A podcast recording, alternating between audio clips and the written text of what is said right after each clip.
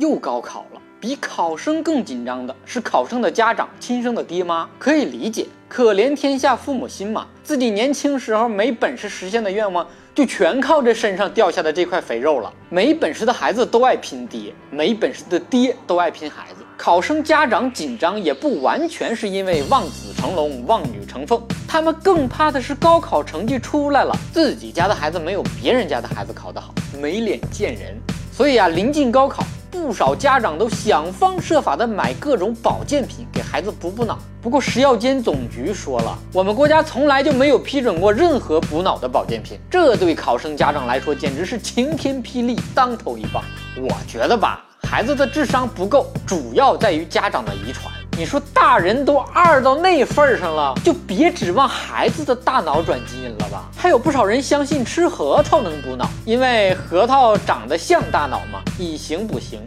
听哥劝啊，相信吃核桃能补脑的人，你的脑袋也就没有什么必要再补了。去年还有一老汉听说吃蛇胆有明目提神的功效，就给正在准备高考的孙子买了一个，孙子嫌恶心没吃，老汉给吃了，然后就送医院去了。你看。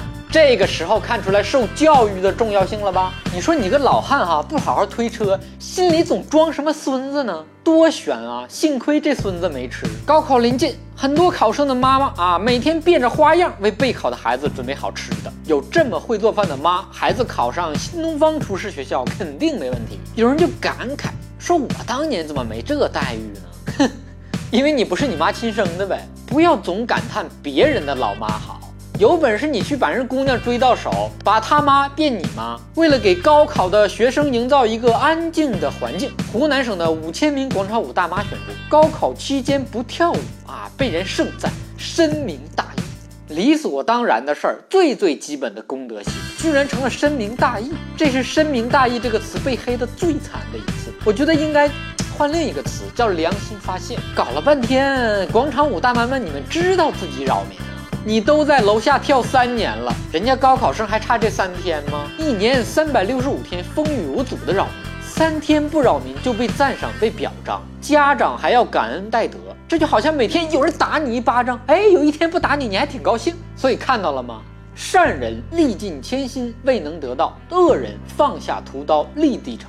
当然了，还是非常感谢广场舞大妈们的深明大义，比那些跟小伙子们抢篮球场的不知道高到哪里去了。毕竟哪个老人还没有个正在高考的孙子呢？广场舞不能再跳了。再跳可就要被考生家长围攻了。广场舞大妈跟考生的家长，哪个群体都不是什么省油的灯。这年头，比广场舞大妈还得罪不起的，叫考生家长。有考生的家长因为楼下车的报警器响了，影响了自己孩子复习，下楼就把人车给砸了。车响砸车啊！这要是天上打雷下雨，考生家长还不得捅破天祭天啊？胜天半。这种家长教育出来的孩子，我只能说，成绩越好越可怕。你知道考生家长的群体有多大吗？安徽六安市的毛坦厂中学可不是什么卖毛毯的毛毯厂下属的子弟中学，那是著名的高考工厂，每年都要举行一次送考节，就是送考生的节日。年年岁岁花相似，岁岁年年人不同。今年又是上万名的考生家长前来送考，就跟欢送知识青年上山下乡一样，那场面相当的震撼。那家伙，那场面大的，那真是，锣鼓喧天，鞭炮齐鸣，红旗招展，人山人海，都感受到了吗？今天的蛋就先扯到这儿。微信公号汉语拼音小东瞎扯淡。微博小东瞎扯淡，随时欢迎你来看。最后还是希望所有参加高考的考生都能拼尽尽全力。经历了高考，起码你就又多了一份扯淡的谈资。再见。